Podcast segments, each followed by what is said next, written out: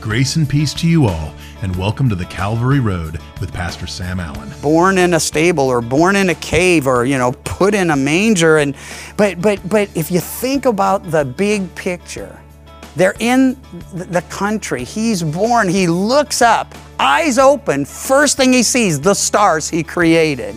That'd be a glorious, glorious moment. And then he, he listens, and the first sounds he hears, the animals he's created.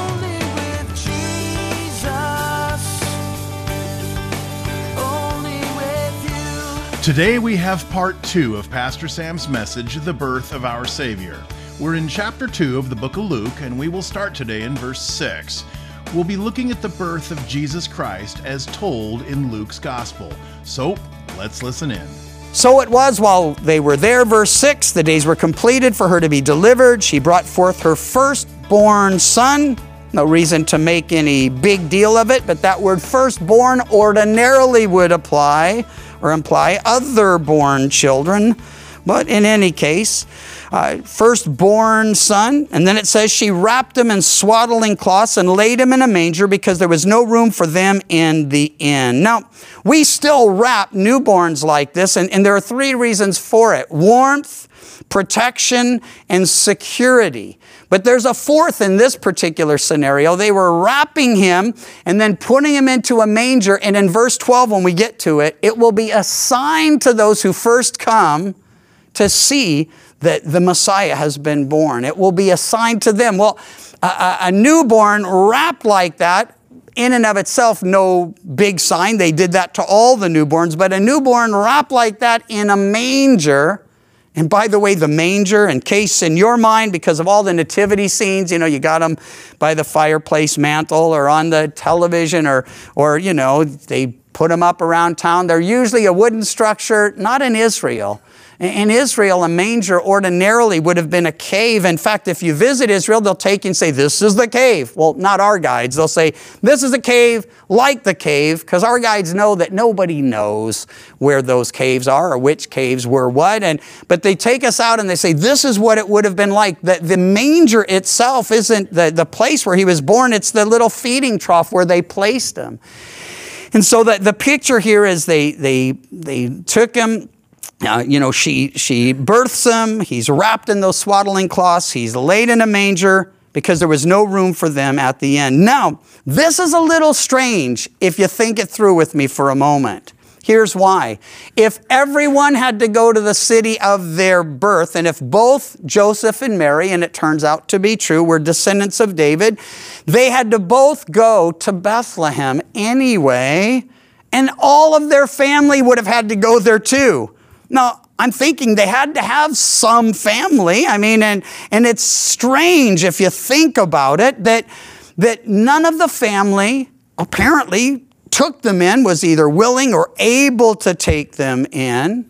I think our family right now, there's, if we all got together, the living relatives, 35, 40 people, something like that. There are families in this church that are more like 100 people, and it's just generation after generation. Hey, ask Jamie about it. I mean, he's got his mom and then his grandma and his great grandma, and then his, you know, there's kids. There's, it's just a big family, his alone. But, but the, the deal is, and my point is, it's possible. And I'm saying possible, I'm not saying, Thus saith the Lord, this is how it is. It's possible their families had shunned them and were unwilling to take them in because they just didn't buy the whole virgin birth story. And, and, and really, think it through for a moment as godly of a woman as they knew Mary to be, and, and as godly of as a man as they hoped Joseph actually was, it just would be a little hard. And I'm not sure that they even tried to explain to the family. Would you? I mean, would you be like, hey, I know this looks bad, but the good news is it's God's child, you know? It, it's just so odd of an experience that there's no real basis to, to explain it. And, and so it's possible. And here's why I think it, it could have really been. Because in that day, to have a child when you were unmarried, to, to be pregnant when you were unmarried, it brought shame to the family. It's a concept we've almost lost touch with in the 21st century and really the latter part of the 20th, it was beginning to happen. But, but in their culture, if you sinned, that brought shame to you, but it also brought shame on your entire family. And so it's possible that they just didn't want to host them. They didn't want them to be, they didn't want that child to be born in that home. And I would encourage you if those things you pray will never happen do happen and and you know there's a pregnancy or there's something like that happens listen you want to embrace your kids the way God embraces you. You want to take them in the way God takes you in. Because listen first of all that grandchild what does he or she have to do with the sin of your children? Nothing. And and, and uh, if if things don't start right, that doesn't mean they can't end up right. And our job is to be about the ministry of reconciliation. We never do that by shunning someone because we're ashamed of what they've done. We can only reconcile people to God and to us by reaching out and extending ourselves and, and taking some things sometimes. Well, I have stories, but there's not time for all of. I have one I can share. We had a niece years ago, and my boys were young, and she was living in another state and ended up pregnant very young. I think 15, 16, 16 when the, the baby was born. But but anyway, she she was looking for her dad, my brother, not my brother Tony, my brother Mitch. They're completely two different guys. You know, one's a pastor, one was a convict, and not that convicts are all bad, you know, but he was bad. And and uh, anyway, she couldn't find her dad because her dad was in prison. And, uh, and so she ended up, you know, calling and coming and staying with us. And, and I remember one day we were sitting, she was obviously very pregnant, and we were at a ball game and our kids were playing ball. We are in Durham living down there. And I heard people saying, What kind of pastor is he?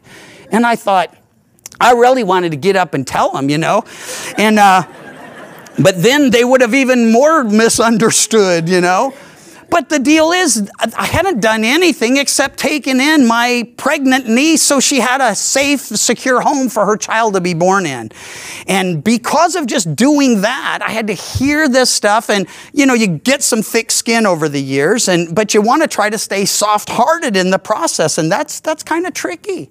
You want to be warm and, and loving and engaging and accepting, but at the same time, you have to hear things that well, you shouldn't have to hear. And my point is, if you're like, well, how could I ever be? We could all be in that situation, you see. We don't plan it, we don't purpose it, but the point is we, we do have to listen and deal with it. And, and I think Mary and Joseph, they would spend their entire lives with some people who never really bought into, you know, the whole, the whole, you know, Jesus is the Son of God thing. I mean, here's something interesting. They say he was born in a barn, so if he left the door open, you know how the kids would say, "Oh, were you born in a barn?" He could say, "Sure," you know. And but that's another story and just lighthearted. But anyway, when they'd say, "Oh, Mr. Perfect," it was true. So all of the things you had to deal with. But anyway, here's what's probable. I know what's possible. Here's what's probable. It's probable that God chose this outdoor arena because it was a more fitting place for what He had in mind for the birth of His child. And when you see the story, if you've read it and you're familiar with it, and if not, we're going to see it in a moment.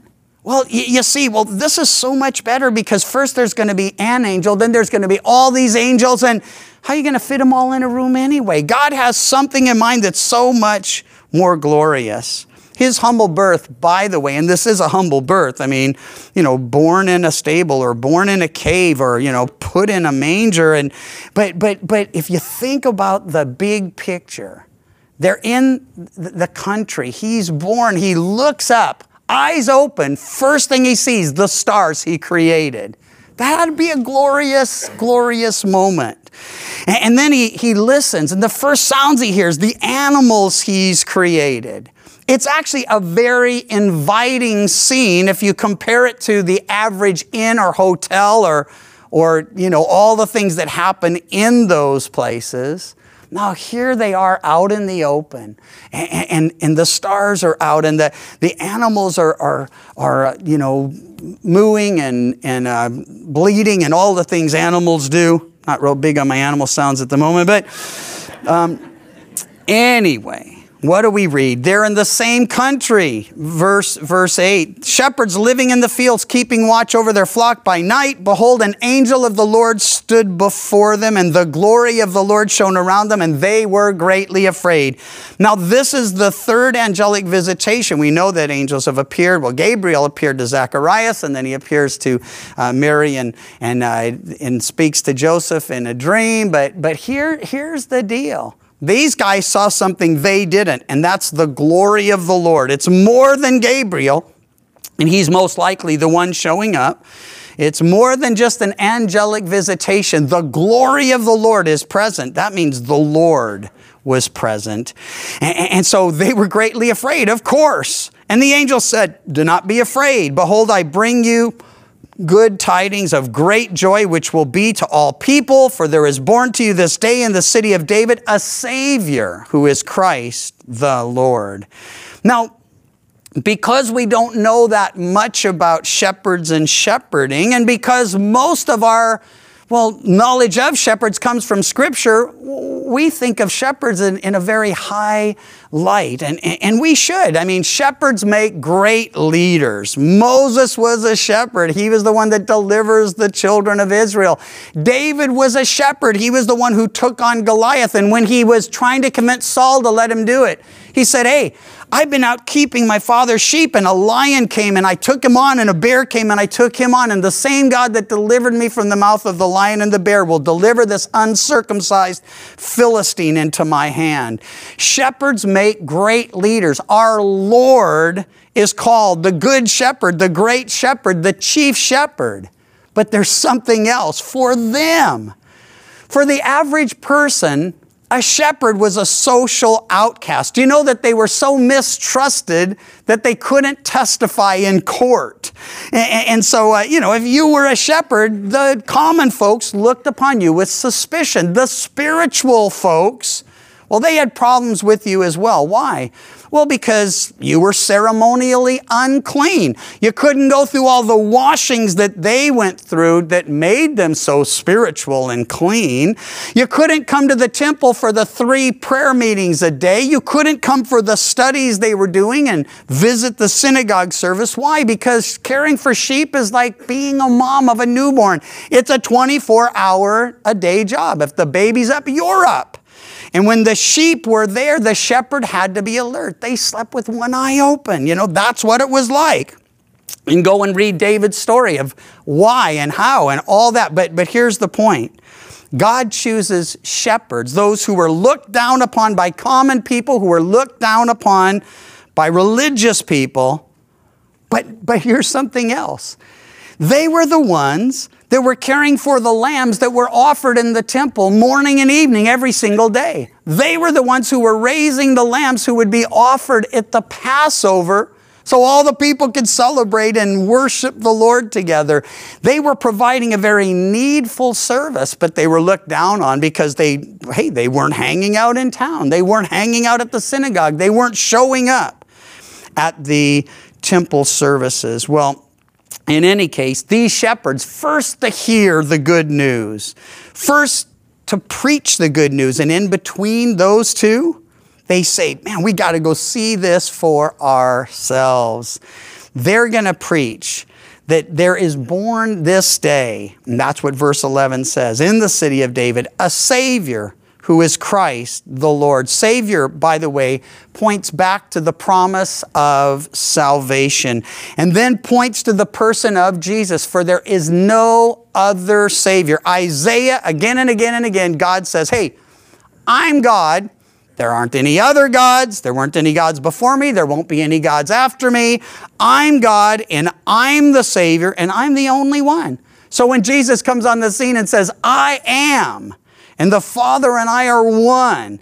And no one comes to the Father but by me. They all understood those were claims to being one with the Father in a way that, that goes way beyond what the average person today might put together. Christ, that speaks to his mission. It is the means of salvation. It points us not just to the Savior, but to the cross, the blood he shed, the life he gave for us. The Lord speaks to relationship. So he is the Savior. He died on the cross, was buried, and rose again. But when we call him Lord, he asks us a question Why say Lord, Lord, if you're not going to do the things I say? It's his question. It's a good question. Because, you know, like Peter, we're capable of saying things like, No way, Lord, or that's not going to happen, Lord. In fact, in fact, th- we're told here in verse 12, this would be a sign as the angel still speaking to the, the shepherds. You'll find a babe wrapped in swaddling cloths, lying in a manger. Already mentioned these two together because there aren't going to be a whole lot of newborns lying in mangers in Bethlehem on that evening or on that day. But, but there's this king Ahaz in the Old Testament. He's not really a good guy. And, and God shows up and says, Ask a sign for yourself from the Lord. And he pretty much says it No way, Lord. I'm not going to do that. And so he says, I'm not going to ask, and uh, nor will I test the Lord. So, so the Lord says, I'm going to give you a sign anyway. Behold, the virgin shall conceive and bear a son, and shall call his name Emmanuel. The point of that and the point of this is God can and does use signs to confirm his word. Now, there's a whole part of Christianity that's running and looking for signs. They're trying to make signs happen. They were never an issue unless God was using them to confirm something, but it was always about the Word. And so, um, you know, there's a point where they come later in Luke. We'll read it a few weeks, or will be quite a few weeks, chapter 11. But, but they came seeking a sign from him, a sign from heaven. And, and you know, he's got some things to say. He just says, no, that's not going to happen. And, and then in Luke 11, 29, the crowds gather and he begins to say, this is an evil generation that seeks a sign and no sign will be given except, that word except, it is a glorious word speaking to the reality of the grace of God because he could just say no, but he says no except I'll give you one sign, the sign of the prophet Jonah. And he says, Jonah was a sign to the Ninevites. The Son of Man will be a sign to this generation. Well, the, the connection, of course, and there's a whole story there, but that's not my purpose for bringing him up. It's that, that he's a sign and that, that his experience of, of, well, being cast off the ship and being swallowed by a whale and crying out from the whale, you know, or from the fish. You know, it's we're told that in the belly of the fish, Jonah cried, "Out of the belly of Sheol I cried." Sheol is an Old Testament word for hell. Now we don't know if he died and went to hell and then God resurrected him. He could do that. Or if he just thought, hey, being in this fish is as close as I want to get. But he said, Out of hell I cried, and the Lord heard me and he answered my prayer. And the picture there is one of death and burial and resurrection. And it's just a picture, but for Jesus, it's a reality. Died for our sins according to the scriptures, buried and rose again the third day according to the scriptures. Well, suddenly, verse 13, with the angel, a multitude of the heavenly host praising God and saying, Glory to God in the highest, and on earth peace, goodwill towards men. The heavenly chorus joins the celebration. The first thing they do is they give glory to God. Hey, that's how we start our services. We want to always start just praising God for gathering us, for His presence, for His desire to meet with us and transform us, to, to, to do what's necessary to make us more like Him in the process.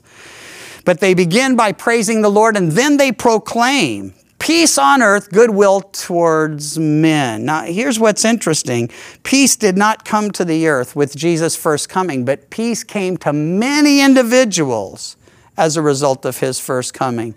Peace with God because all men are by nature at enmity, at war with God. That's a testimony of Scripture. So, so when we stop running, when we stop resisting, when we stop rebelling, when we come to Christ, we have peace with God through the blood of the cross. That's the testimony of Scripture. And then there's a peace that, that well, we're all after. And it's just that peace within. Okay, Even people who don't believe in God want to find peace within. So, so there's therapy and there's medication and there's uh, meditation and there's all those things. And, and here's the deal. Am I saying that, you know, therapists can't help? I'm not saying that. Am I saying that medication can't help or isn't necessary? No, for some people it's necessary. But I'm saying all the therapy and medication or meditation in the world can never do what God promises to do if we will simply pray and trust Him. He says He can give us a peace that passes understanding. If you understand the, the, the, the, meaning of that, he's saying, I'm not promising to give you an understanding of what's happening. And often that's what we think we need to have peace. If you could just explain it, I'd be at peace. I'm sure it would help Job to know what was actually transpiring in those first couple chapters. But the bottom line is, God doesn't promise to explain things to us. He promises to give us a peace that we're not going to obtain from any other source. And, and hey, I need that peace. I want to be at peace within. In the midst of the trials and the tribulations and the misunderstanding and the accusations and all of the things we've all dealt with and will, we can have not just peace with God, but peace within. And that enables us to be at peace with one another.